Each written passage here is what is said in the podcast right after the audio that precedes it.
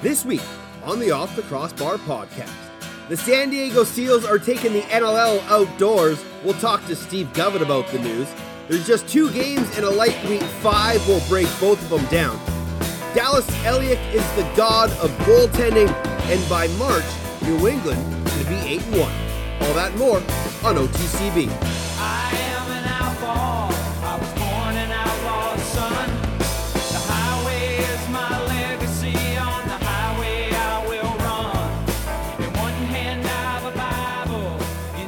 Good, lacrosse fans, and welcome to another edition of the Off the Crossbar podcast here on the Lacrosse Flash, SoundCloud, NLL Radio, and Spotify. My name is Teddy Jenner. Thank you for joining me once again. Only a couple episodes left in this decade. Still sounds weird, but it is true. If you want to get a hold of me at the show, you can find me on Twitter at off the crossbar, or you can email me teddy.jenner at gmail.com. Do you have all your shopping done? Have you visited the Lacrosse Flash website to get all your big team guy gear? Don't forget, if you want the Oh My Goodness shirt or any other apparel on the site, make sure you use promo code OMGUnit20. Get yourself 20% off. And make sure you head on over to all of the Lacrosse Flash's socials Twitter, Instagram, Facebook. Give them a follow. The boys are pumping out the content, and it looks oh so good. Obviously, the big news in the National Lacrosse League this week um, moved on from the Dane Dobbie saga, and we got some really cool news.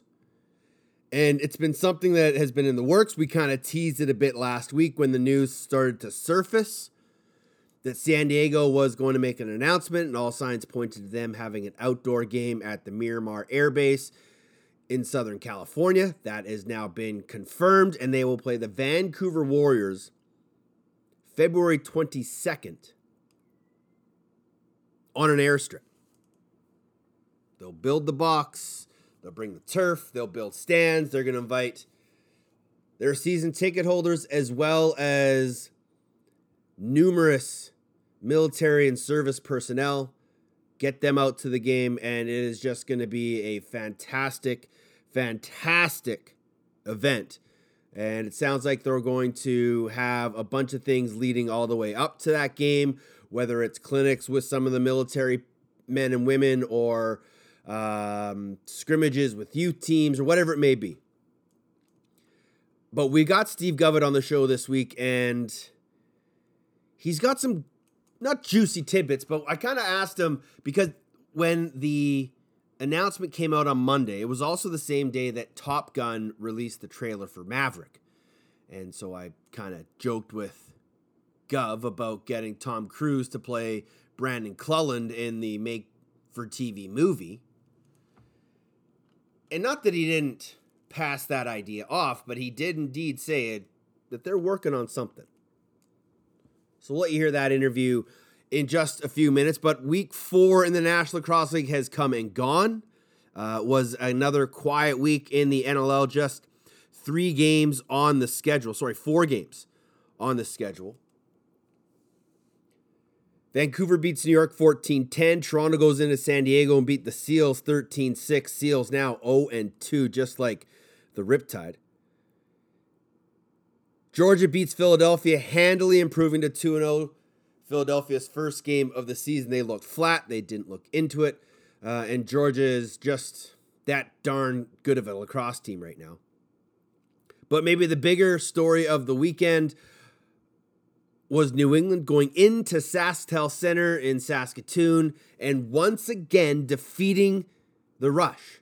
They are now 4 and 1 since 2015 against Saskatchewan. I don't know how that came out very slow. Against Saskatchewan. When the lacrosse flash game picks came out last week and myself and Adam Levy had New England winning that game, we got some very raised eyebrows and questionable looks from some people wondering what we were on. And we told them that New England kind of has their number. And it was proven again. And you have to go back and watch that game film to truly understand how successful they were at putting Saskatchewan in the position that the Rush usually put teams. Uncomfortable in the offensive zone, on their back heels, not able to get really anything cohesive going through that offensive front door. Don't take penalties against the rush. That is probably the number one key to success when you are playing that team. If you limit their opportunities with the man advantage, you give yourself an incredible chance to win that game. And New England did that. They played a very physical game, a very fast game, but they also were incredibly disciplined. And kudos to Glenn Clark and Klemmer and the rest of that crew for keeping that defense sound, tenacious, but restrained. And then offensively, usually you see that rush defense dominating teams. But New England never let the ball sit in sticks. They had guys cutting whenever Ryan Dilks or Chris Corbeil or Mike Messenger would slide for the double on the pressure. When the double comes, you got to move that ball. New England did a really, really nice job of that.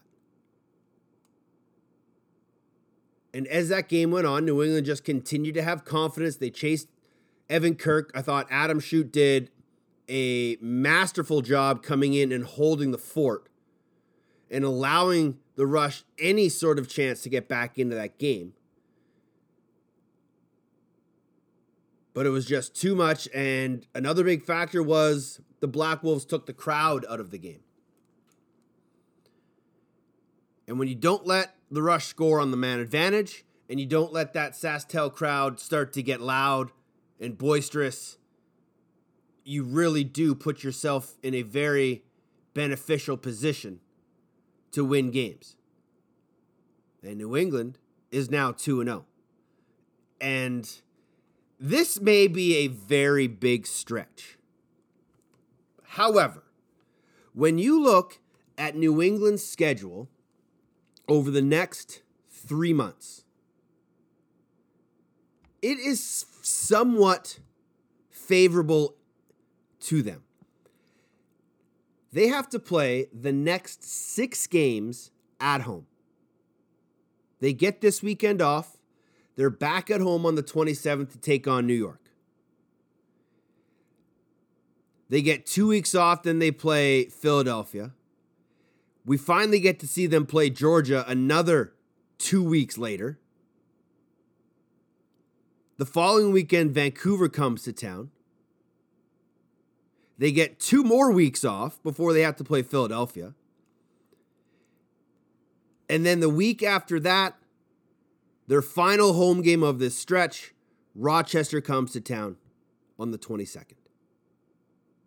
They finished the month of February in New York on the 28th. So, in that span of six games over three months, their biggest tests are probably Georgia and Vancouver. And those are back to back games, the 26th and the 1st. If they go 50 50 in those, which I kind of think they might, I think they lose to Georgia. They probably beat Vancouver to where they're sitting right now. You'd expect them to beat New York, Philadelphia, and Rochester. If they can go through that stretch of seven games, including the six home games, they legitimately have a chance to go six and one and come out of the first three months of the season eight and one. That may be lofty, lofty expectations, but the way the schedule is set up, with multiple weeks off to give them time to rest bodies and remain healthy, sure, a lot of teams would rather continuously play games and not have those breaks because it breaks up momentum. You're not always practicing on those weeks off. I get that. But just the way on paper it's set up, there's a really strong chance that they're 8 and 1 by March 1st. It just so happens they're playing a doubleheader that weekend. They got the 28th in New York, then they go home for a Sunday game against Halifax on the 1st.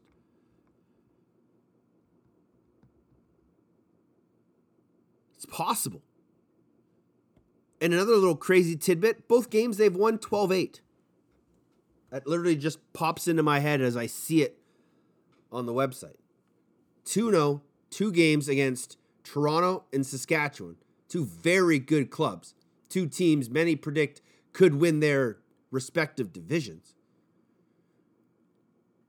And they beat them in their own barns 12 8 both times. Doug Jamieson, I apologize. You, my friend, are playing some decent, decent lacrosse between those two pipes. You may think I'm way out of line in saying that they could be 8 and 1, but it's possible. New York, Philadelphia, Philadelphia twice, Rochester, and then New York again. Intermixed with a Georgia and Vancouver right in there in the middle of January.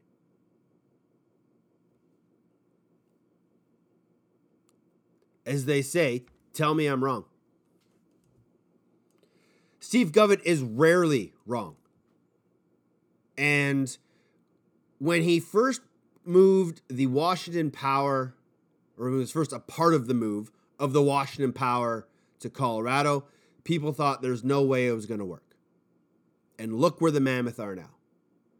They came into that city on day one and they did a remarkable job of selling it to the fans, creating a fan base, creating a quality championship team. And they are going to be a staple in that city for a long time to come. He now takes the opportunity to go to San Diego with his right hand man, Josh Gross, and they help start up the SEALs. And ever since they've gotten there, they've been pushing the envelope of not only social media, but things you can do with a lacrosse club. They have already this year had an outdoor team beach tournament, which was a really cool idea. They're going to Vegas in February, and now we learned that they're going to play the Vancouver Warriors on an airbase. Steve Govett, the president of the San Diego Seals, has been doing everything he can to help move this game forward. And you can tell that he's extremely excited about the prospects of this game. Now, the only concern is that what if it rains in San Diego? I, I haven't seen a lot of rain since I moved here a couple of years ago, so uh, it doesn't rain a lot. But you know what? It could. So I guess uh, you know lacrosse is a sport that's been played outside for a couple thousand years. I guess I'm sure that we could probably weather another storm if we had to. Uh, obviously, the announcement today where the SEALs are joining with the, the Marines at the Miramar Air Base to hold an outdoor game against the Vancouver Warriors in February. How did this all come about? Well, Teddy, you've known me for a long time. I think I've talked about playing an outdoor game for years. Um, you know, since I kind of got into the into management in the NLL and and with the team, I've I've been trying to figure out how to do it. I couldn't figure out how to do it in Denver uh, when I was with the Mammoth. Just the opportunity just didn't present itself. Um, and then we had a couple glitches in our schedule here with our home arena and, and their scheduling. And so we had to come up with a couple solutions uh, that were, let's call them non-traditional. So we uh, we've put into action, um, you know, uh, a couple opportunities to look at playing an outdoor game, and and uh, Joe Joe Tsai and myself thought that uh, playing an outdoor game would be super cool, and he was very supportive and said that we had to do it. And so, you know, for those people that don't know, Cam Holding works in our front office, works directly for me uh, as a player for the SEALs, and, and works directly for me on special projects. And so Cam was kind of tasked with going out and trying to figure this out, and uh, has done an amazing job because we had a lot of different ideas. Um, one of them was playing like literally on a beach um, just not too too far south of where uh, the actual Navy SEALs uh, train at BUD/S in Coronado. Uh, and that was a really cool spot, and it would have been an, just an amazing experience. And I'm not going to rule that out for the future, but um, that was a good one. We talked, you know, about some of the stadiums in town, Petco Park, which they have an event that week, um, and then you know the Qualcomm Stadium or SDCCU Stadium here. Uh, just couldn't make a lot of these things work, but when the the uh, MCAS Miramar opportunity presented itself, um, I think we jumped at the chance. And once you kind of get onto the the actual runway with all these planes around, um, you pretty easily see why we we chose that spot and and went through the process, pretty vigorous process to get it approved by the uh, United States military, the Navy, the Marines, and and all the rest of them. So it was uh, it was quite a journey. Um, I think we had a I think we had an angel hanging over us and helping us out with that one. Well, it was pretty ironic that you guys make this announcement on the day that Top Gun 2 Maverick gets released, its trailer. So, is there any way we can get uh, Tom Cruise involved? Maybe he can play Brandon McClellan for a face-off or two. Interesting you say that. We've had a number of conversations with uh, with the production house that's producing that uh, that movie, and I can assure you that we are actively pursuing all avenues uh, to create a relationship with with the Top Gun 2 franchise. So um, lots of really cool things happening. That was certainly one of my favorite movies as a kid. Um, you know, and and in the in the 80s when I was growing up, um, watching Top Gun over and over again. Probably wore out the VHS tape for those people that remember what those are. The relationship you guys have in San Diego with the SEALs, with the Marines, with the U.S. Armed Forces is something that's been there since day one. How important is this moment? And you guys said in the press release and with the media today, important of uh, an experience this is to give back to the military and those that protect our freedom? You know, uh, Teddy, I I can honestly tell you, um, you know, it starts uh, for me, um, and, and few people probably know. My father served uh, in the Canadian Armed Forces in uh, World War II, and uh, was there when uh, they landed on D-Day. Uh, and the Canadian forces landed with the Americans um, just up the coast, and so clearly, um, you know, that's a that's something that's that's very dear to me, and his service was important.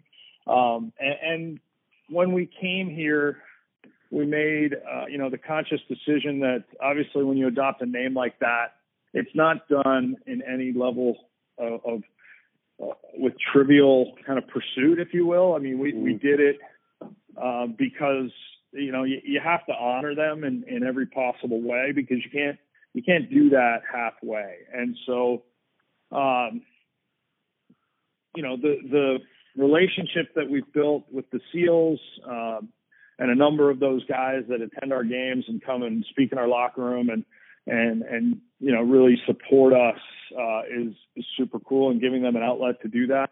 Um, you know, and and every team can do and every team does a military night. Mm-hmm. Um, you know, and wears special jerseys and, and does all that. I, I've done that a number of times, you know, throughout my career, uh, you know, and as an executive in the NLL.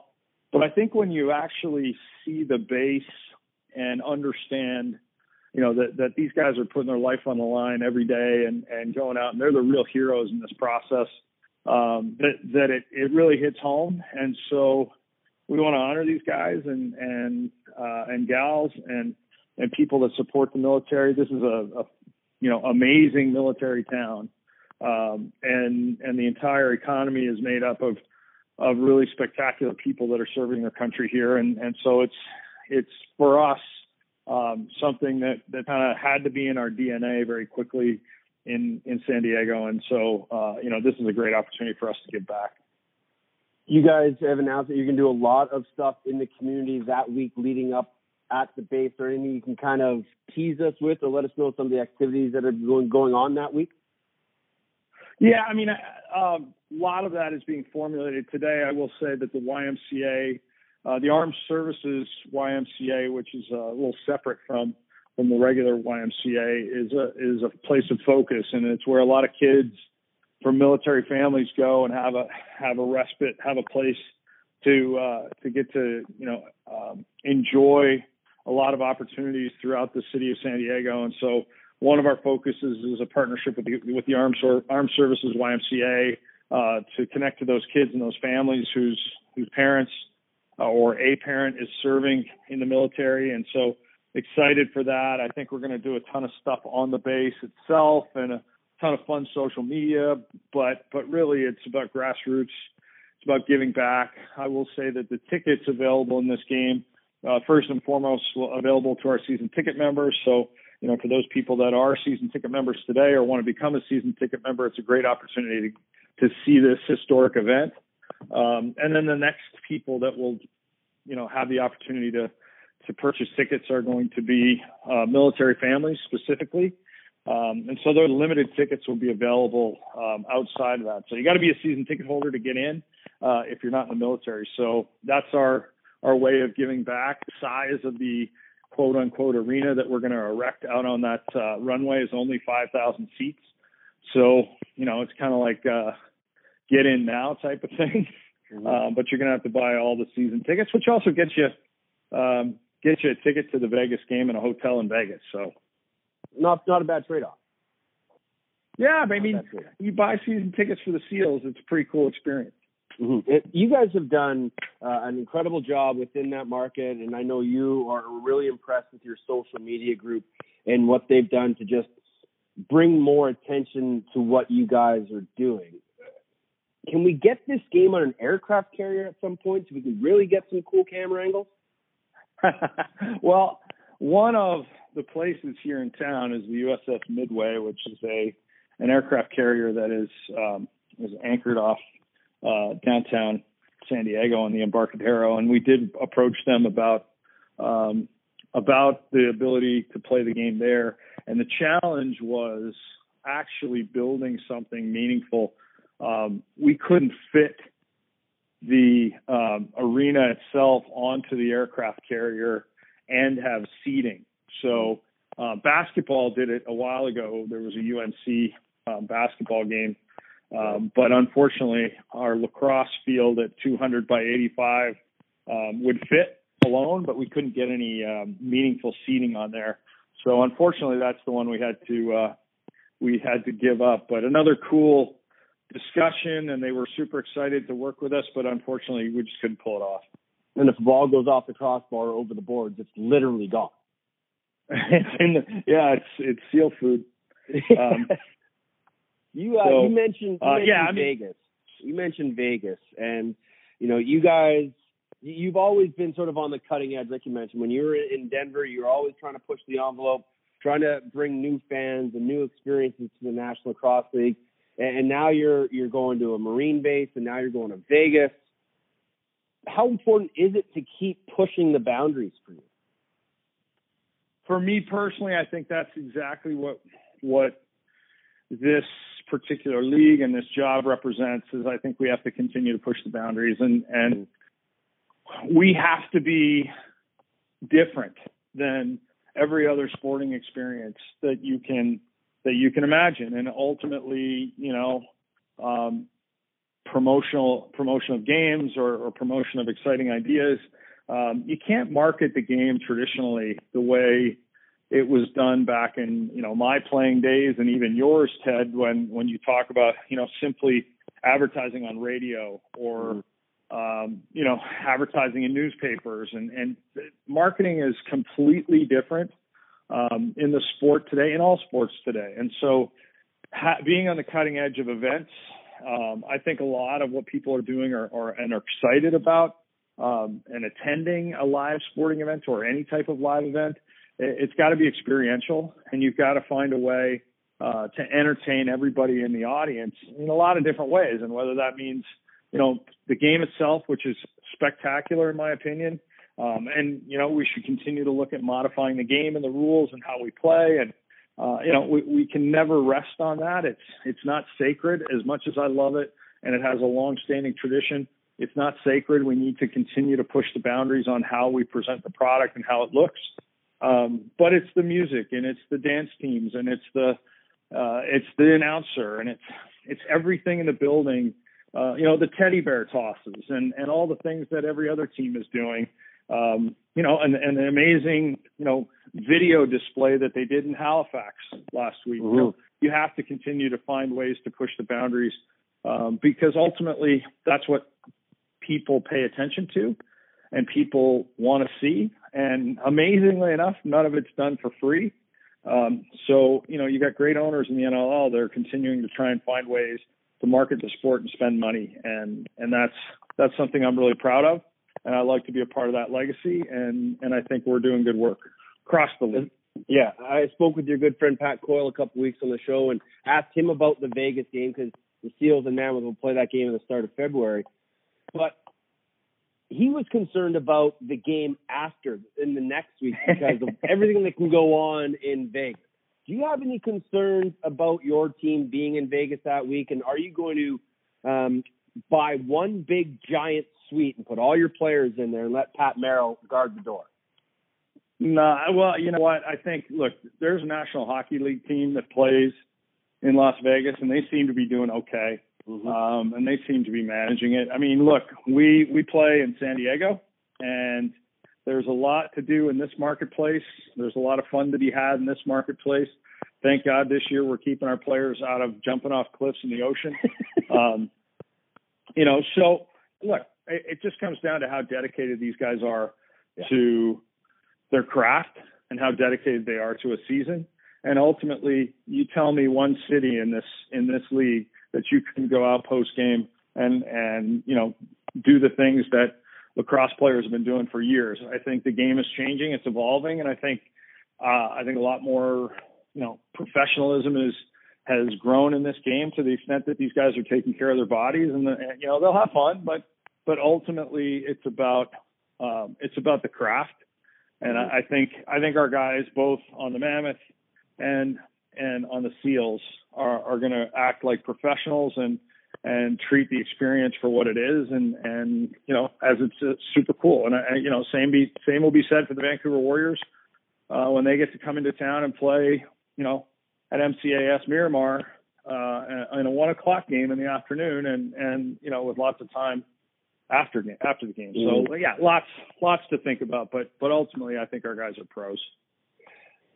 You, you're talking about um, the culture and sacredness of the game. Now, I, I'm a bit of a purist, and obviously, calling broadcast getting broadcasting games, I have a lingo that I use. The other night, I heard um, the Georgia guys using the word keeper all the time, and it it just sounded odd to me because you don't usually hear lacrosse people say the word keeper.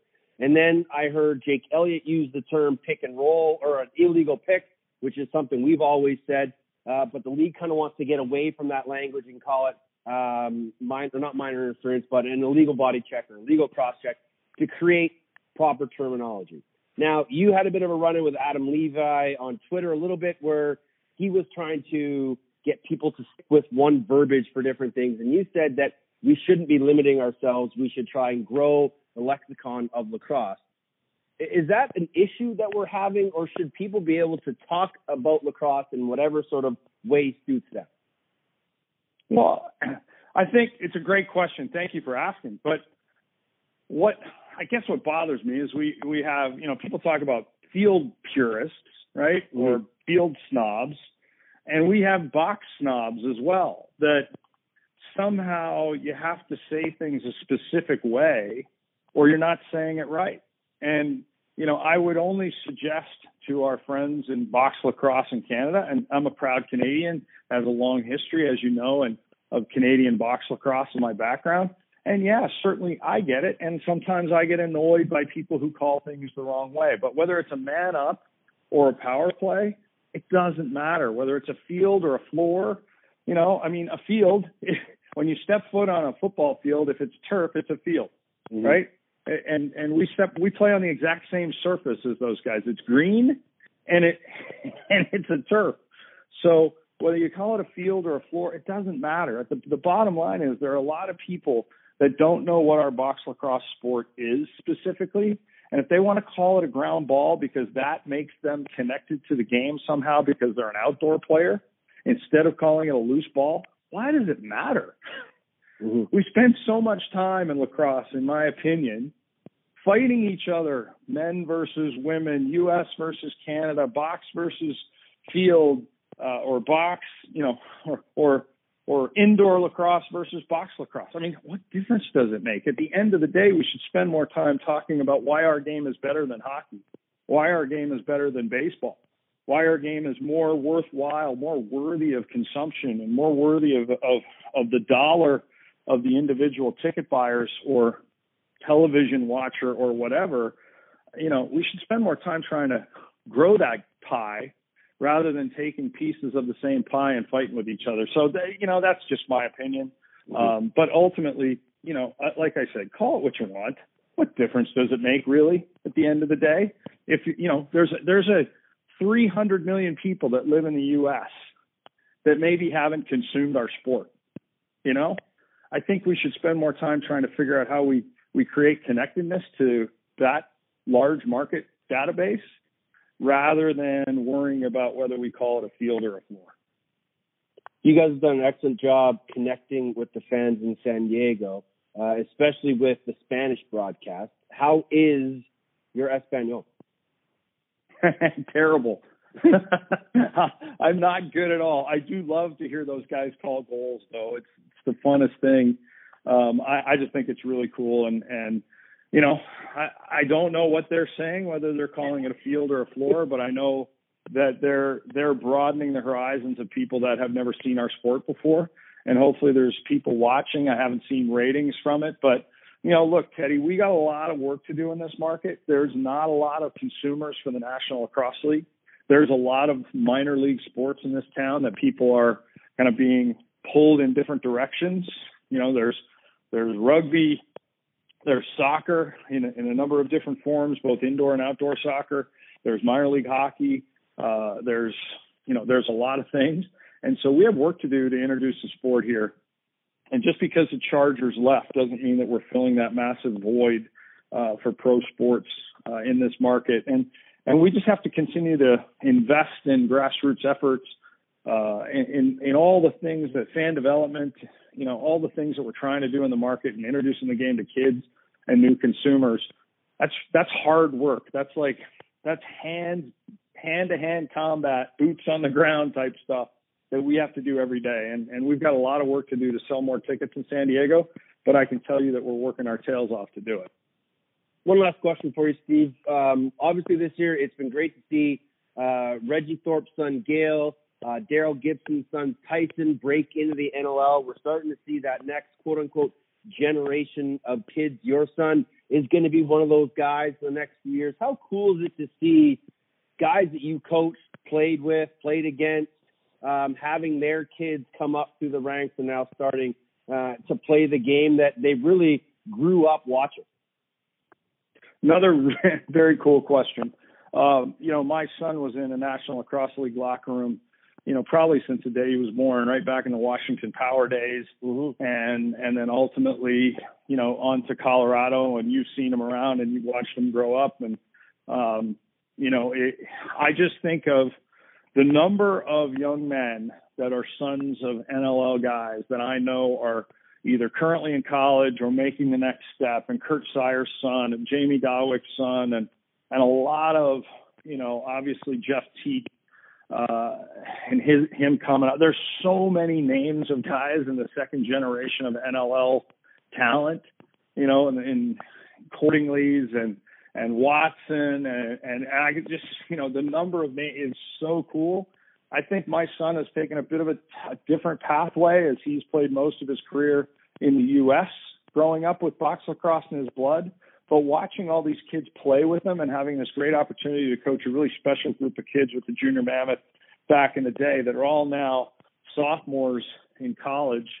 Um, you know, I think obviously what Brownie's doing, uh, Matt Brown, sorry, University of Denver, and what they're doing with US Boxla and Shaden, you know, giving these kids the outlet to play and then turning around and giving them amazing coaches, you know, and, and the names go on and on, but guys like Tom Schreiber and, you know, uh, the, the people that have, you know, engaged with kids to play the box game I think what you're going to see is this amazing generation of players, and it's up to us as stewards of the game uh, at the highest level, ownership, board of governors, as we accept new teams into the NLL. There's going to be a necessity for us to have American-born players, uh, and and the outlets for them to play, like the CCBLL in Colorado, you know, and and these types of opportunities where my son, you know, shameless plug was was named the MVP over the summer.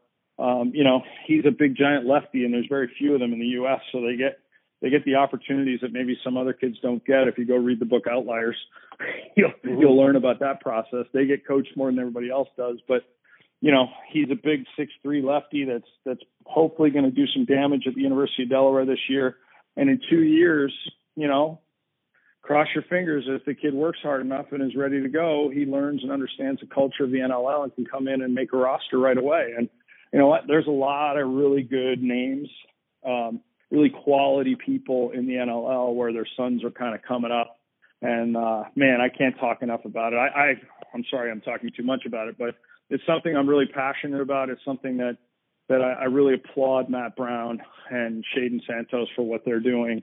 Uh, I think we need to do more of it. I hope to do more of it here in San Diego, and and um, you know would love to start that college box lacrosse loop here in San Diego uh, because there's a ton of California kids that are going back east to play college or going anywhere to play college lacrosse and deserve the opportunity to be in that next wave. So it's coming, and uh, I'm really proud of of the work that we've done the the plant the plant the seeds that we planted you know 15 16 years ago across the country um, you're going to start to see them bloom pretty soon. Planting the seed no pun intended. Uh, steve thanks very much my man. Uh, always a pleasure. Congratulations on this uh, historic announcement playing at miramar and obviously vegas is going to be a big thing. We're excited for what's more to come from the seals and hopefully a couple more wins down the road as well. Teddy, are you getting Brad Self to fly you to Vegas? I mean, that's the least he could do, right? Uh, I have to. Uh, that's a good point. You make a very good point, Steve. Um, I will definitely be sending Brad a message um, and make sure that is. Yeah, I, I think Brad Self should be. I think Brad Self should have you down in Vegas. I, I think call it customer idea. research. Yep, yep, I, absolutely. I'll uh, I'll keep tabs of everybody's uh, per diem, and uh, we'll we'll we'll take it from there. I think it's funny how you know the the, uh, the all the Vancouver guys, Brad Challoner and all these other guys. Everybody wants to come to Miramar now and call that game. Yeah. Well, why wouldn't you? That would be amazing. Of course. Yeah, I mean, first outdoor game in the history of the National Lacrosse League. I'm uh, I can't be more excited, and I wish everybody in the league could see it and be here. Um, everybody that supported this league from from day one and has passion for it, like yourself and Jake and the list goes on and on of good people, you know, that are that are really passionate about the NLL and and man, you know, love to have everybody here. I, I understand that we can't do that, but um, you know, there's always a place for for that support. I think uh, you know, we we all got to start pulling on the same chain, right? And I said it before. That that's really um, where this this league and this game has to go. Is it doesn't matter what you call it or how you call it. We got to pull on the same chain one of the leaders in pushing the National Lacrosse League forward, Steve Govett, president of the San Diego Seals, and Brad Self. Yes, if you are listening, I would like to be in Vegas for that game. I will be on my best behavior. So let's talk. Uh, but the fact that the Seals are doing all these things is very different for the National Lacrosse League. Sure, we've had different events at games and different themes at games, but we've never really taken it outdoors. And for many of us Canadians who grew up playing the game of lacrosse, remember the original boxes of playing outdoors on the hard pavement with dirt in the corners and rocks and puddles and the little 4x4 nets and the ch- chicken wire fences and splintered boards. Like we remember all that stuff. And so I think this is going to be a almost like a heritage type game that they do in the National Hockey League where they go outdoors and play in football stadiums. Now obviously it's not going to be that magnitude, but the experience for the lacrosse player to play a pro game outside in a box is something that we all thought of as kids. So I'm really excited for what the Seals are doing on the 22nd down at Miramar. I think it's going to be a very, very special uh, game and event and process. Like Steve said, this is a sport that honors men and women of the service. Every team has a military appreciation night. So it was a very natural fit. I, and kudos to Steve and to Cam and to Joe Tsai and Josh Gross for making this happen. And it couldn't have been easy, uh, but we're excited to see what happens next. And if they actually maybe make playing an outdoor game in San Diego every year a thing, it might lose its novelty a bit.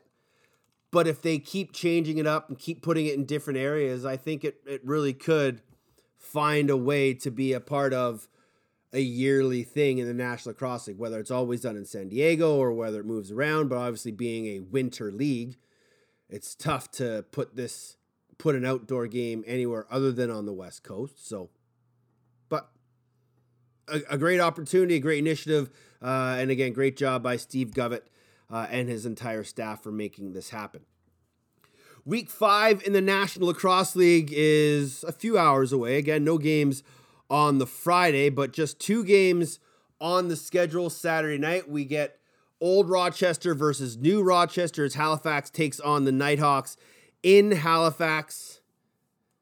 And I think this is going to be another great test for both clubs, but there are different storylines for each team. Obviously, Halifax coming off that big win over New York, where I think, what, 14 4. And they really showed their fans in Halifax what the game is about, how entertaining it can be, how exciting it can be. Sorry, it was 12 4 between Halifax and New York. But the team took a bit of a, an attendance drop from that preseason exhibition game inter squad to their season opener.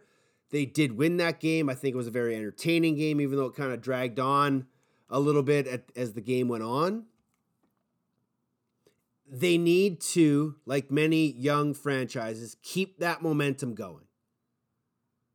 We talked about it with Vancouver last week, and where wins mean everything to a young team.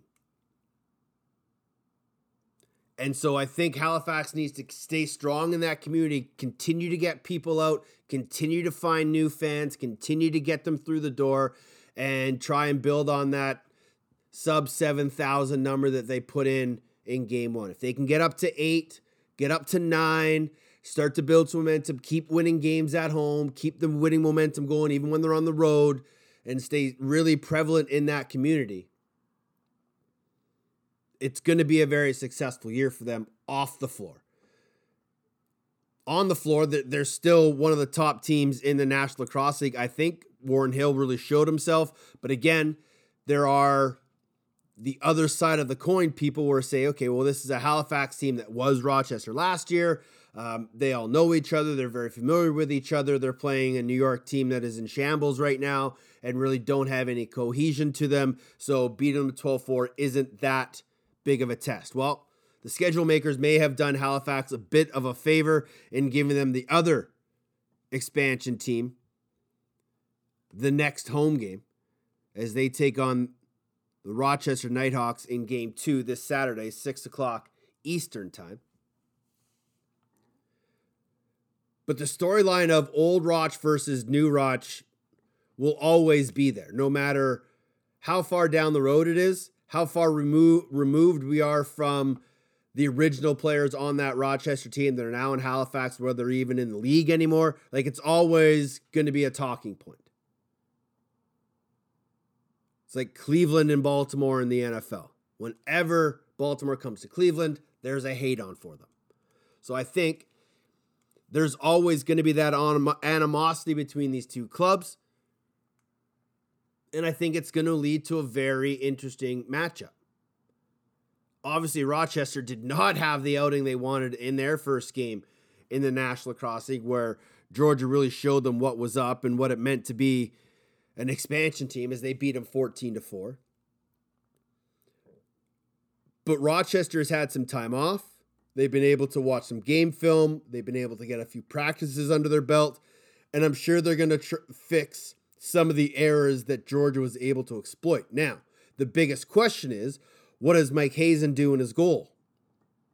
Because Craig Wendy didn't look sharp. He settled down later on in that game, but he was shelled from the opening whistle.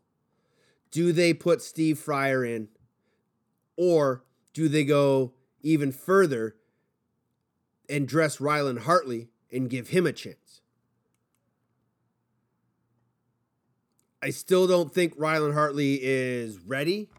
I didn't think it was going to be Craig Wendy's job in game one, but maybe he won it out of camp.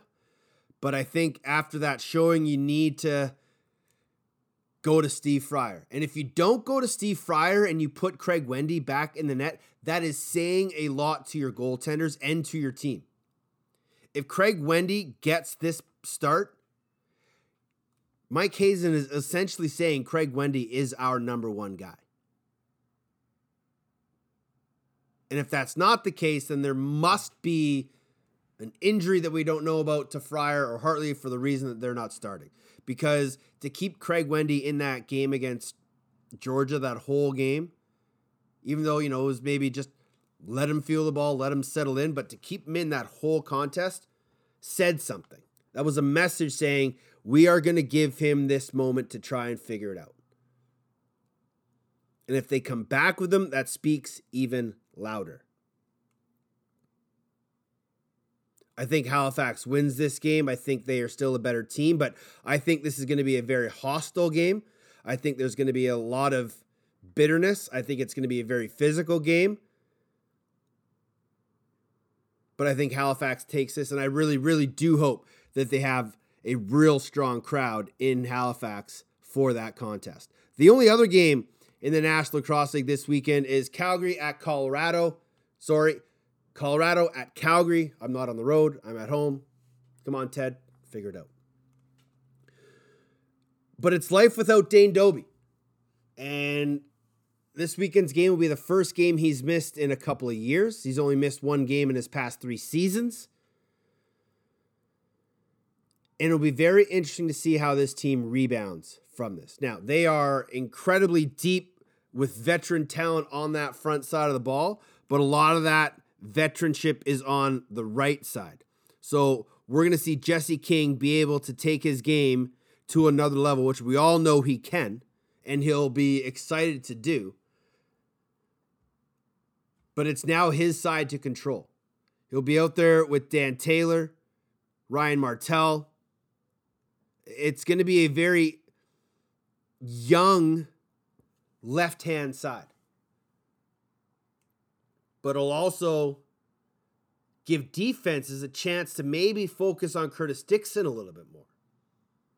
Now, you can't completely go away from the left side of Taylor, King, and Martell, but when you don't have to worry about Dane Dobbie as much, you could maybe give your attention to Superman a little bit more.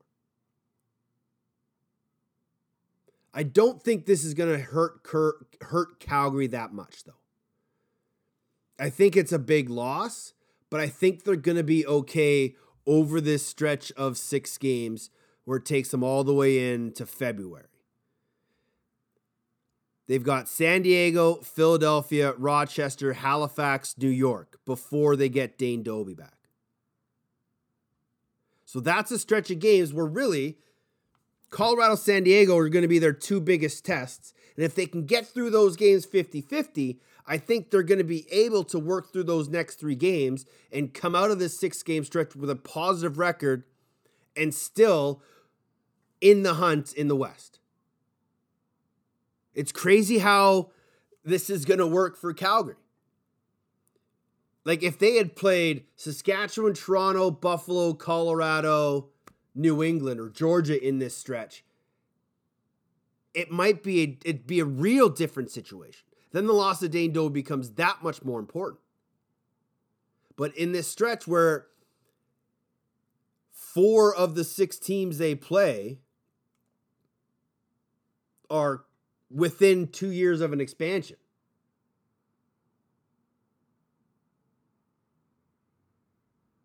So losing Dane Dobbie on paper may look like a big loss, but it may not be that big at the end of the day. For Colorado, another big test for them. Obviously, the loss to Saskatchewan hurt in their home opener. They've had two weeks off.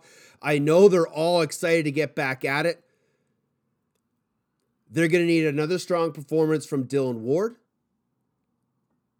They're going to need that young offense to really get into the groove of things. Uh, we haven't seen it yet on the transaction list, but I I know a lot of people in Colorado were hoping that Jeff Wittig might be available for this weekend. We haven't seen a final transaction report. We might get that in the next couple of days as they get to have a practice in Calgary this week. So we might find that, you know, on game day Saturday that they activate Jeff Wittig. If they do, that's a big bonus. Uh, another game for Warren Jeffrey and Brett Craig to really get their feet wet. But if I'm Colorado, this is a bit of a desperation game for me because if you lose two games early on in that West Division, it's putting yourself in a bit of a tough spot. They got to find strength early on. They got to be quick. They got to stay out of the box. And they got to capitalize in transition when they can. This is going to be a phenomenal game. I can't wait to watch it. Uh, just one of two games on the NLL schedule. It is the NLL, NLL game of the week, so you can watch it for free uh, on BR Live, Twitter, and Facebook. Uh, but of course, the other game, Halifax Rochester, available on BR Live as well. Now, let's get to uh, one of my all time favorite players ever in lacrosse. And I usually don't say that about goaltenders because they're the enemy. But Dallas Eliuk is, for lack of better term, the god of goaltending. He played it like nobody else did. He was acrobatic. He had a flair for the dramatics. He was a damn good looking guy for a goaltender. And he was one of the true characters of our game. He loved to do different paint jobs on the face mask. He loved to push the envelope in what he could and couldn't get away with. Uh, he's a huge comic book geek and just one of the really, really great talents of our game. And it's crazy to think that he was the second goaltender ever to go in the NLL Hall of Fame. And when I quiz people on who was the first, rarely do people even think that Sal LoCascio got in ahead of him. One, that's how great Sal was. But two, I think it's kind of how underrated Dallas was. He wasn't the biggest, but man, could he stop the ball. And he showed up the biggest in big games, especially as a member of the Philadelphia Wings. He's got himself a Mann Cup with the Coquitlam Adanacs. And if there were more international box, box tournaments in his day, he would have plenty of world championships as well. So, for a guy who hasn't stepped foot in an NLL lacrosse game for over a decade, it's time we caught up with the god of goaltending and figure out what he's been up to and what he's been watching and what he's been making and if he's winning on game shows. But more importantly, is he watching lacrosse still? A little bit. You know, I uh, not so much uh, the summer leagues anymore, but when I can in the, the winter months, when there's a game on and I have any time to myself, I put on a game. Yeah, I'm, I'm definitely interested in it. Do you watch it as a goaltender and and pick it apart, or do you watch it as a fan?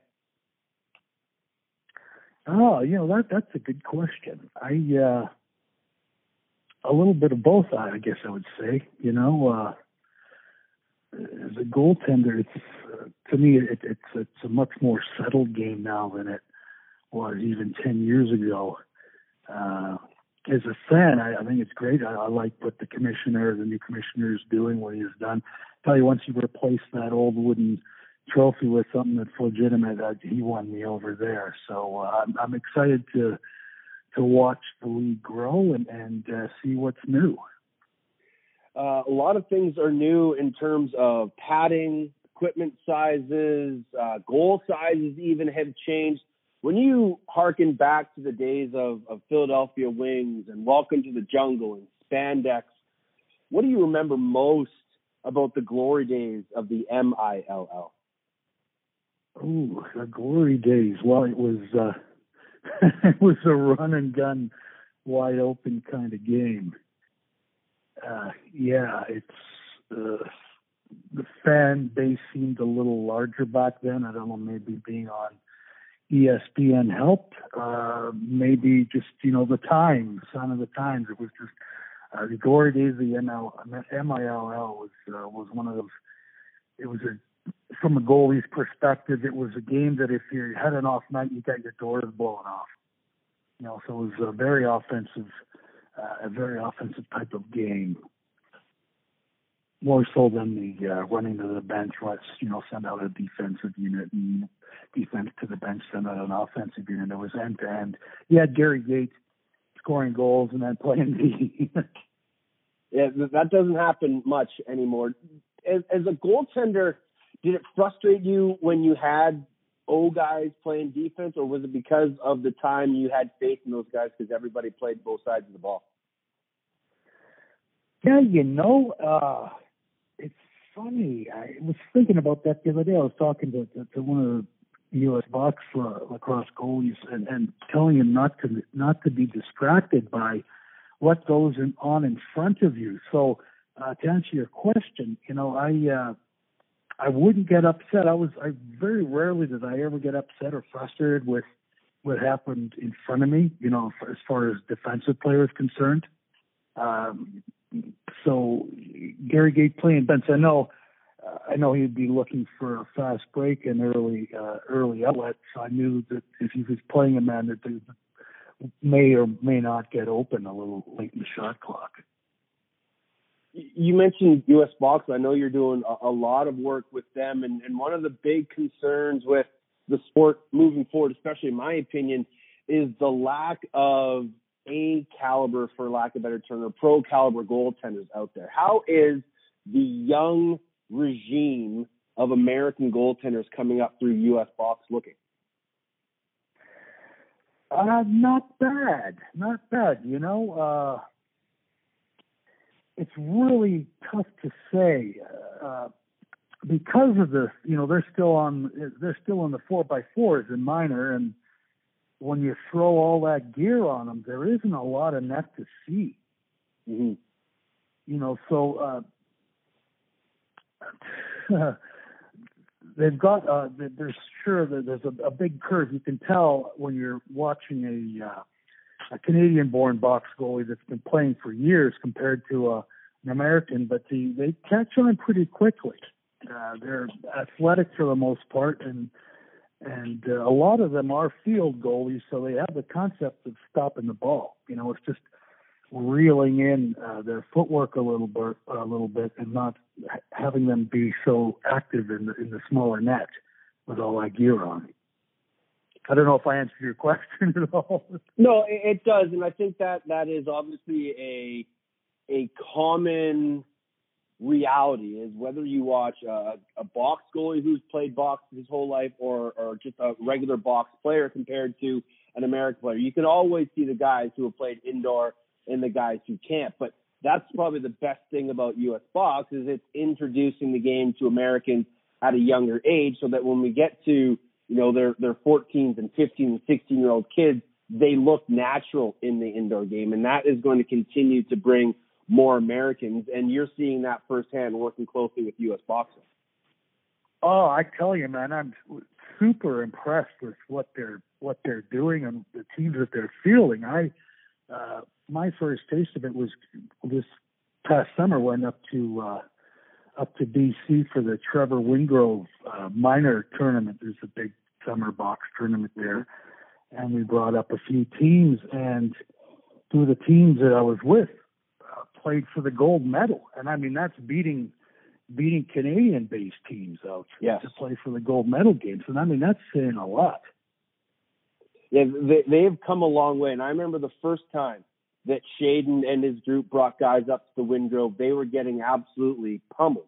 And there might have been the one group that was fairly successful, but still, I think maybe won one game, and that was the last game they played. But as you said, now, four or five years later, they have teams, American-based teams, coming up and beating the Saaniches and Coquitlams and Maple Ridges and Burnabys and having success in one of the most prestigious tournaments in all of Canada. That really speaks volume for where this game is going. Well, I tell you, they've done just it's fantastic. I've never been been uh, been a part of anything more exciting or better than going to their Huntington Beach National uh, Mhm. box tournament that they have in California. That was unbelievable. The the players are phenomenal. I mean, you know, you know they have that they bring that field across element where they, they can switch hands and turn on a dime and shoot on the run. You know, not something that a lot of box Canadian box players do. You know, Mm-hmm. And, I When, mean, when you were, growing. Go ahead.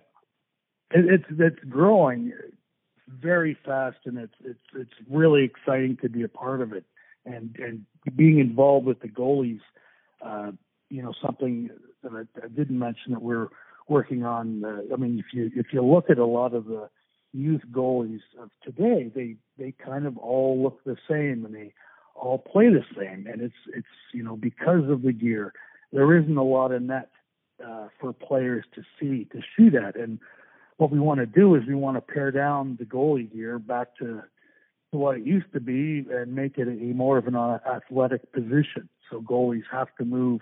So goalies have to make a save rather than, you know, if they take an an- angle, they know the ball's going to hit them.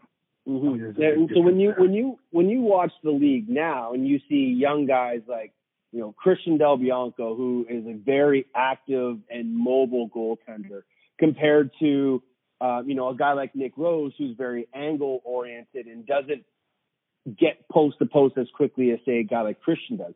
Would you l- rather see more Christians or more Nick Roses? Well, I mean, Nick Rose is a big guy, right?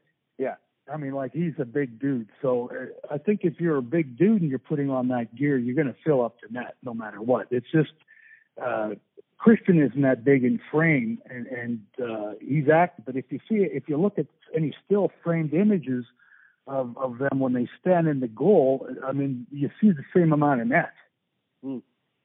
Good point. So I, I- mean, I'm, uh, I like obviously I'm biased because I, I was a, was a smaller frame and was more active in the goal than not, and uh, I just, uh, it's good to see goalies like Christian. You know, he makes stick saves, and so does Dillon Ward. I mean, he's a big guy, but he's doing very well for his size. So uh, to answer your question, I, I I can appreciate both styles. I would like to see uh, more net visible, uh, where you know, meaning smaller goalie gear. I, I kind of a pet peeve of mine with the new stuff, new gear is the goalies that are taping their shafts up. I mean, there's no reason for there to be two or three inches of tape on the shaft if you want a, a marker to hold your stick. You know what I mean? Oh, it's like a foot and a half now, Dallas. Yeah, yeah. It's it's ridiculous. It's like a paddle, like a Yeah. ice hockey goalie's paddle. Yeah. Yeah, that that I mean, that's something that's only come around in in maybe the last three or four years that goalies have been starting to put that foot and a half of tape between the head of their stick and where they hold their hand, and that's a huge advantage for goaltenders because it's narrowing that five hole gap. Yeah, and I mean, you know, man, you you scored uh, a handful of plenty of goals on me through my legs, and if I, you know, having the bigger stick between there, it does make a difference. It just it uh watching it, it drives me mad when I see that, and then you go out and work with little kids, and they're doing the same thing, and they don't realize, you know, because they're watching pros, they're playing like the pros, and and it's they're, they're taking their stance out of their game and they're all standing in the net with their straight legs. So I need to, you know, reteach them that that's not how you play goal. You need to be in a crouch with your knees bent and lower in the net than standing upright.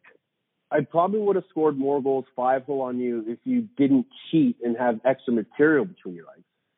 Yeah, I did have my little an inch or two of, of spandex on the side of my pants.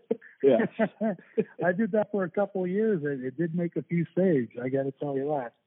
Uh, you made a, quite a few saves in that 3-2 double overtime, Victoria Coquitlam, Game 7, WLA Finals.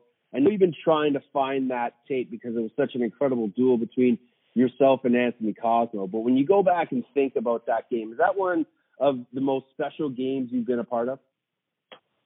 Well, it was. Uh, it's special to me because it was near the end of my career. Um, Mm-hmm. you know, I was already in my 40s then, and uh, losing that game in Victoria. I mean, being being in a, a, such a low scoring game. Uh, I had a couple of games throughout the course of my career. I think a two to one game against the Burrards when Metke was in the other net, and then a couple of low scoring playoff games. But that one, I know the shots were up close to 50, maybe 55 shots or saves. And it was, uh, I don't want to say it was a defensive battle because there were a lot of good quality shots on it. And it was a game I'd like to have uh, just for a keepsake. You know, I I have Tupperware bins filled with game video, and and one thing, you know, it's not doing anyone any good sitting in my basement. So a couple of years ago, I made an effort. I started up a YouTube channel and started transferring the VHS to digital and throwing them up on the internet for people to watch it. And, you know, you, you hear like Dave Evans was a goalie I grew up watching, and, and I was drawn to him because of his style of play, and he was acrobatic, and I remember him being fantastic, you know. And then Mm-hmm. he talked to someone else, someone in New Westminster, and they said, "Oh no, the New Westminster goalie, he's better Como." And I can remember two distinctive styles. Dave Evans was active, and then Como was an angle goalie, and it would have been nice to have that video available to see it, you know. So Mm-hmm. players of today can, of today can look back in the heyday of the MILL when it, you know we're national broadcast television and all that good stuff. Um, when it was end-to-end action and goalies, you couldn't hide behind a defense, you know. And you, you look at Steve Dietrich. Uh, I remember even Sal LoCascio. He's an American field goalie that made the transition into box very well was very Mhm. effective because he had to move to make a save. Yeah, So Sal yeah, was to, the Sal was the first goalie inducted into the Hall of Fame, Yeah, yeah, and that he- says a lot, especially being an American. certainly does, you know, and that's he was making saves. He was making stick saves. He uh, he just didn't stand there and the ball hit him. He was making saves. He earned his place. So yeah. Anyway, yeah, I can go off on a rant when we start talking about gear and, and, and different styles of goaltenders, but. Uh, you mentioned the American guys and the American goalies coming up. I mean, they're they're watching the pros and they're trying to emulate them, which is you know natural. Of course, they're going to do that. So, uh, what we're trying to do at U.S. Boxla is, is teach them uh, movements, how to make saves rather than rely on the gear, because that's something that we're looking at uh, pairing, bring the gear down down the road. Thinner leg guards, smaller uppers. I mean, you remember Marty Mhm. he was the only guy making goalie gear for a number of years, and you know goalies were smaller when they played. Do you do you still keep in contact with Marty? Because I know he's still doing a lot of good work. Off and on, yeah, off and on. Yeah, we talk about what's going on in the league, and he he has his perspective. He fills me in pretty well on, on what's going on, uh, you know, on the West Coast uh, with with the Warriors stuff. But uh, yeah, I, I still I think love his gear, and he's he's doing great stuff. You won uh, multiple championships in the National Lacrosse League. You probably could have gotten that that extra one with the Portland LumberJax when you guys went into Buffalo. Is there one game when you look back in your career that you would love to have back? I know you kind of mentioned that three-two Victoria game, where it was one of your last games. But is there a game in in your pro career where you look back and wish that it would have gone a different way? Ooh, in my pro career, that that's a loaded question. There were uh, '97 was a tough year. My mom passed. Uh, we had a really good team uh, in Philly that year, and my mom passed near the end of the season, and and uh, it shook me up just as we're heading into the playoffs. And uh, yeah, I'd like to have that year back altogether, but uh, that year in the pro league for sure. That's one that I would like to have had over again as a playoff game. Uh, we lost to Rochester, and Rochester went on to win uh, the championship that year, and we we were primed and ready to do so. But uh, I feel I let the team down that year.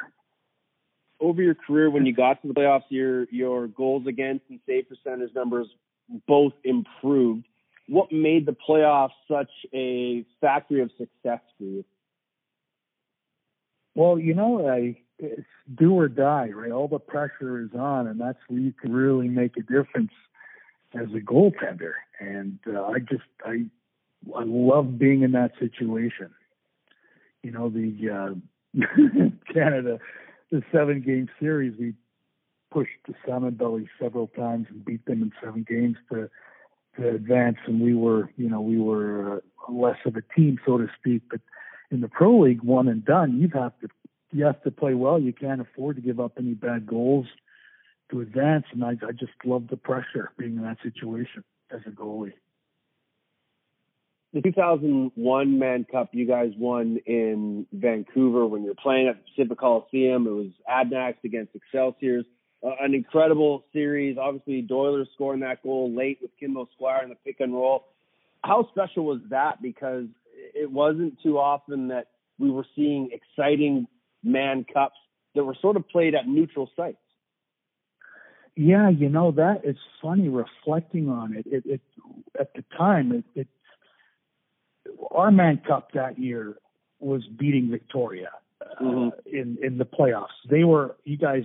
I think you guys were undefeated. Yeah, we went Didn't 19 lose a game. Yeah, and uh, I believe you played against Burnaby. It, it, correct me if I was wrong, and they beat you a game or two, and we knew Yeah, that in the, in the, you yeah, guys. the first round of the playoffs. Yeah, we did lose one or two that first round, and then we went on to you guys and lost in six. Yeah, and and I mean uh, that was our Mann Cup, and after having a long winter, you know, winning we beat we beat Toronto that year. Uh, Philly went into Toronto and we beat them. Uh, that was a huge, uh, obviously a, a big feather in the hat, as the old folks say. Mhm. Uh, so winning that game, it took a while to to come down from that, and uh, when we beat you guys, that was our Mann Cup, you know. Uh, and then we face off against Brampton, who were a bunch of little Smurfs, and and uh, it, it was it was uh, it was a different difficult series because so many of our guys were worn worn Mhm, out from mhm. the Victoria season. And you talk to anyone that plays in the, the back up, uh, they'll tell you that it's a game, uh, you know, Christian, you got to survive. And I was just happy it was over, and I'm glad we won it. I could barely barely lift my arms up to the to the crossbar by the end of that series. It it, uh, it was a tough one, and it was, obviously I'm glad we won. It was the only Mann Cup I've uh, won. yeah, th- th- those are the most special ones, right? The the ones where Yeah, because you like you said, it's a war of attrition. You may never get back there. It's it's best of seven series for for a whole summer. It's not easy to get there, and even harder to win. Yeah, you know, we had the time. We had the type of team where, uh, you know, we didn't show up the first two games and we lost them, and then okay, we need to win a game. So we won the next two, and in that game, it was as if we were sleeping all game, and then came to life when we needed to. Yeah, that that, that was a heck, heck of a Mann Cup series. Watching that final five or ten minutes, it's it's hilarious. And Yeah. and you, you ask about playing it playing in neutral sites. That was a real uh, that was a sore spot for us because you know you play in your arena and you're you're accustomed to the to the sight lines and everything. Then they throw us in that big old cavernous coliseum where uh, where the floor is, is gray, the the seating there's no one in the seats, and it was just an awful building to play in. And, and our guys, you know, we didn't have we didn't have an advantage playing in that Yeah. building. You know what that's like, right? And it's Yeah. it was awful. It took us well, he, even through seven games, where it was a disappointment that we play had to play in there. How, uh, not how, but was the prices right set up? Did you and Bob Barker go way back? Was that an inside job, or did they actually call your name legit? Oh, yeah, that's funny. That's funny that you ask. We, uh, no, I don't know Bob. I don't know Bob. he was a very nice, very nice man. I remember watching him when I was a kid when on black and white television. That's how far back he goes. But uh, we had a the Wings. We had a a uh, Western swing, you know, road up and uh, I think Lindsey Sanderson, he was a coach that year. And so we, we went to Arizona. We played Friday in Arizona and then I think Sunday or Saturday in Anaheim. And looking at the schedule, we had the next weekend we had, we had off. So, uh, talking to the guys at the, Hey, well, let's stay a week in, in California and have, have a little bit of fun. So when I figured that out, I, I looked up The Price is Right because it was a game show I enjoyed watching as a kid, and the odd afternoon on television, if it was on, I'd watch it. Mm-hmm. So we got the tickets. We went uh, went to the uh, studio, and it's a lengthy process to even get into the studio. They uh, they make you get up really early to get the tickets. You have to wait for tickets, then you have to go back and wait again. That's uh, the producers, I guess. They see you in groups of four. They bring you up, and there's three producers, and they interview all four of you, uh, one at a time. And uh, when after they interviewed me, I had a pretty good uh, idea that I would get called. Uh, they were they were interested, intrigued. Uh, you know, it was pouring rain. They had was one of the rainfalls out in Cali that caused all these mudslides and flooding and everything. And you know, here are our East Coast lacrosse players. We're expecting sunshine, so we all dressed the part for for sunny weather. And I'm wearing this tacky Hawaiian shirt, and I believe I had uh, bleached blonde hair at the time, so I looked like Spicoli uh, from Fast Times. And Yeah. uh, yeah, it was it was a fun experience to say the least. You know, and after winning, we went out to California, had some fun. It was, it was a You don't have you don't have any fun on the road, do you, Dally? No, no, no, not at all. No, not at all. Um, Try to behave. try to behave. Uh, a couple more minutes with you before we let you go. Obviously, Star Wars, uh, the final chapter comes out this week. I know you're a massive, massive comic book guy. Are you a Marvel, the DC guy? What's your go-to? Well, it's funny. I'm Batman. Uh, I love Batman because Yeah. he's just a regular guy that uh, likes to straighten out the criminals and uh, from DC. So I guess Batman would be my top selection. Spider-Man would be my second choice from Marvel. Yeah, Star you Wars. didn't you didn't go either way. You weren't No, Marvel no, I, or uh, DC. it was either way. Yeah, either way. It, uh, depending on the artist, who, who whoever was drawing Batman at the time or whoever was drawing Spider-Man, those are the books that I bought. Yeah. And then Star uh, Wars. Did you ever get into that? You know, I was a little Star Wars a little indifferent. I guess I was at the age where uh, when I saw it in the theater, it was all right. You know, uh, I'm not a diehard Star Wars fan, but I'm excited for the movie for my son because he loves Star Wars. So Yeah. we'll, we'll be going either this weekend or next week sometime. Xander's what ten now, eleven? He's ten. Yeah, Yeah. He's, we only have one, so Yeah. uh, he's you know he's the air that we breathe, and we spend a lot of time with him, playing with him, doing stuff. And he he loves comic books, but he he does love uh, sci-fi a little bit more. And, and you and your wife Daria really like to get into the Comic Con stuff and dress up and and and be Batman and and, and dress up and, and do the comic stuff still. Yeah, yeah. We uh yeah, she was in radio for a number of years, so she uh it was her job to be there at these comic cons and do some reporting. So she also enjoyed dressing up and uh now we go we might go once a year and dress up uh, the two of us. it's it's almost too much work to put on the bat suit. Not as much fun as it used to be. But uh yeah, we we do and you know our our son he's getting a little bit older now, so he wants to do his own thing. We used to go as a Batman family. Uh, my wife has a uh, Instagram an account, you know, the Dork Batward. So we're uh, there's a whole bunch of shots of our family on there dressed up in our Bat family suits. Uh, one last question for you. What's the one lesson you leave all your goaltending prodigies with? Ooh, And don't say lead One- with the stick because that's cliche. one lesson. Oh man. well, to have a short memory. Yeah, good one. Never don't get too high or too low ever. You know, you uh I know that's not a one word answer, but you know, don't focus on the outcome, focus on the process. How many times have you heard that one? From goaltenders, a lot. Yeah. Dally, you my friend, uh, yeah, it, it, this was a, a wonderful trip down memory lane. It, it's been far too long, and you were one of my favorites growing up, one of my favorites to watch, play against, shoot on. Uh, I hated when you stopped me, but uh, I know you're just doing your job, and, and your job is to create the next great goaltenders in the United States, and you're doing a heck of a job with that. So, congratulations on everything. All the best over the holidays to the family, and, and appreciate you coming on the show. Hey, Teddy, thanks so much for having me on. I'm a big fan of what you're doing. It's uh, lacrosse needs more people like you out there. And uh, playing against you, you always gave me fits with your twisters. So it's good talking to you. When one of your idols says that your shot gave him fits, could be, could be one of the highlights of my life because I remember watching Dallas as a kid when he was a member of the Coquitlam Adanacs playing against uh, the old Victoria Payless and the Victoria Shamrocks.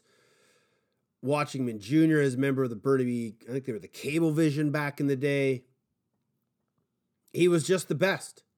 And when he was the first guy scored a uh, National Lacrosse League goal against uh, in Philadelphia, found a loose ball from a pass from Curt Malawsky, dunked it in far side over his shoulder.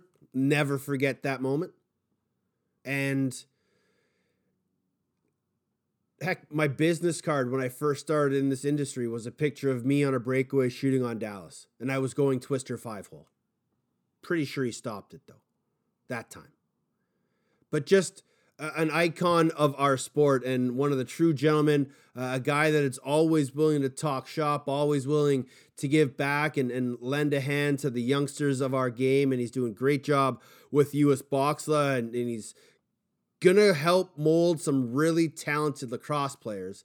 And if they can figure out goaltending pads for you know the right size and the right dimensions, and it doesn't get out of hand, I think we're gonna see more American goaltenders because we need more American goaltenders. If you want to find any of Dallas's stuff on social media, you can follow him on Instagram. Uh, he's God of goaltending. But more importantly, if you want to see some really, really cool old lacrosse game film, find Dallas's account on YouTube. H O F Netminder 35.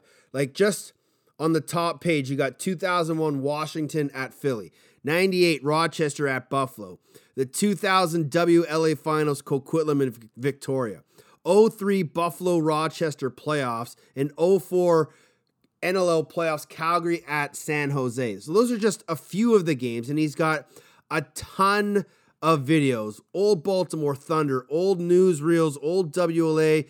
Go back and watch some of that old stuff. Watch watch how he plays not only that, but watch the equipment they're wearing.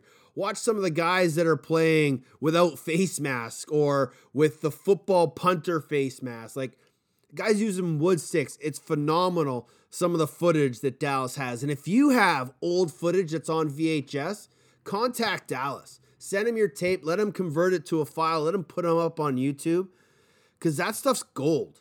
And we need more of that stuff because that's the history and heritage of our game. And I think that's one of the one things that makes the NFL property so special because they have NFL films dating back to Super Bowl one.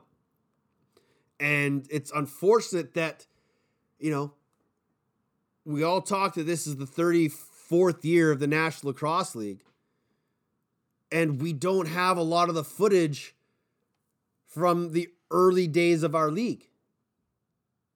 We don't even have game stats and sheets from the early days in our league. So we're losing some of that history and some of that heritage. So if you have any of that, get it in the hands of people who can use it, put it out there, and let us all relish in the greatness of our sport. That'll do it for another episode here on the Off the Crossbar podcast. Thanks to Steve Govett.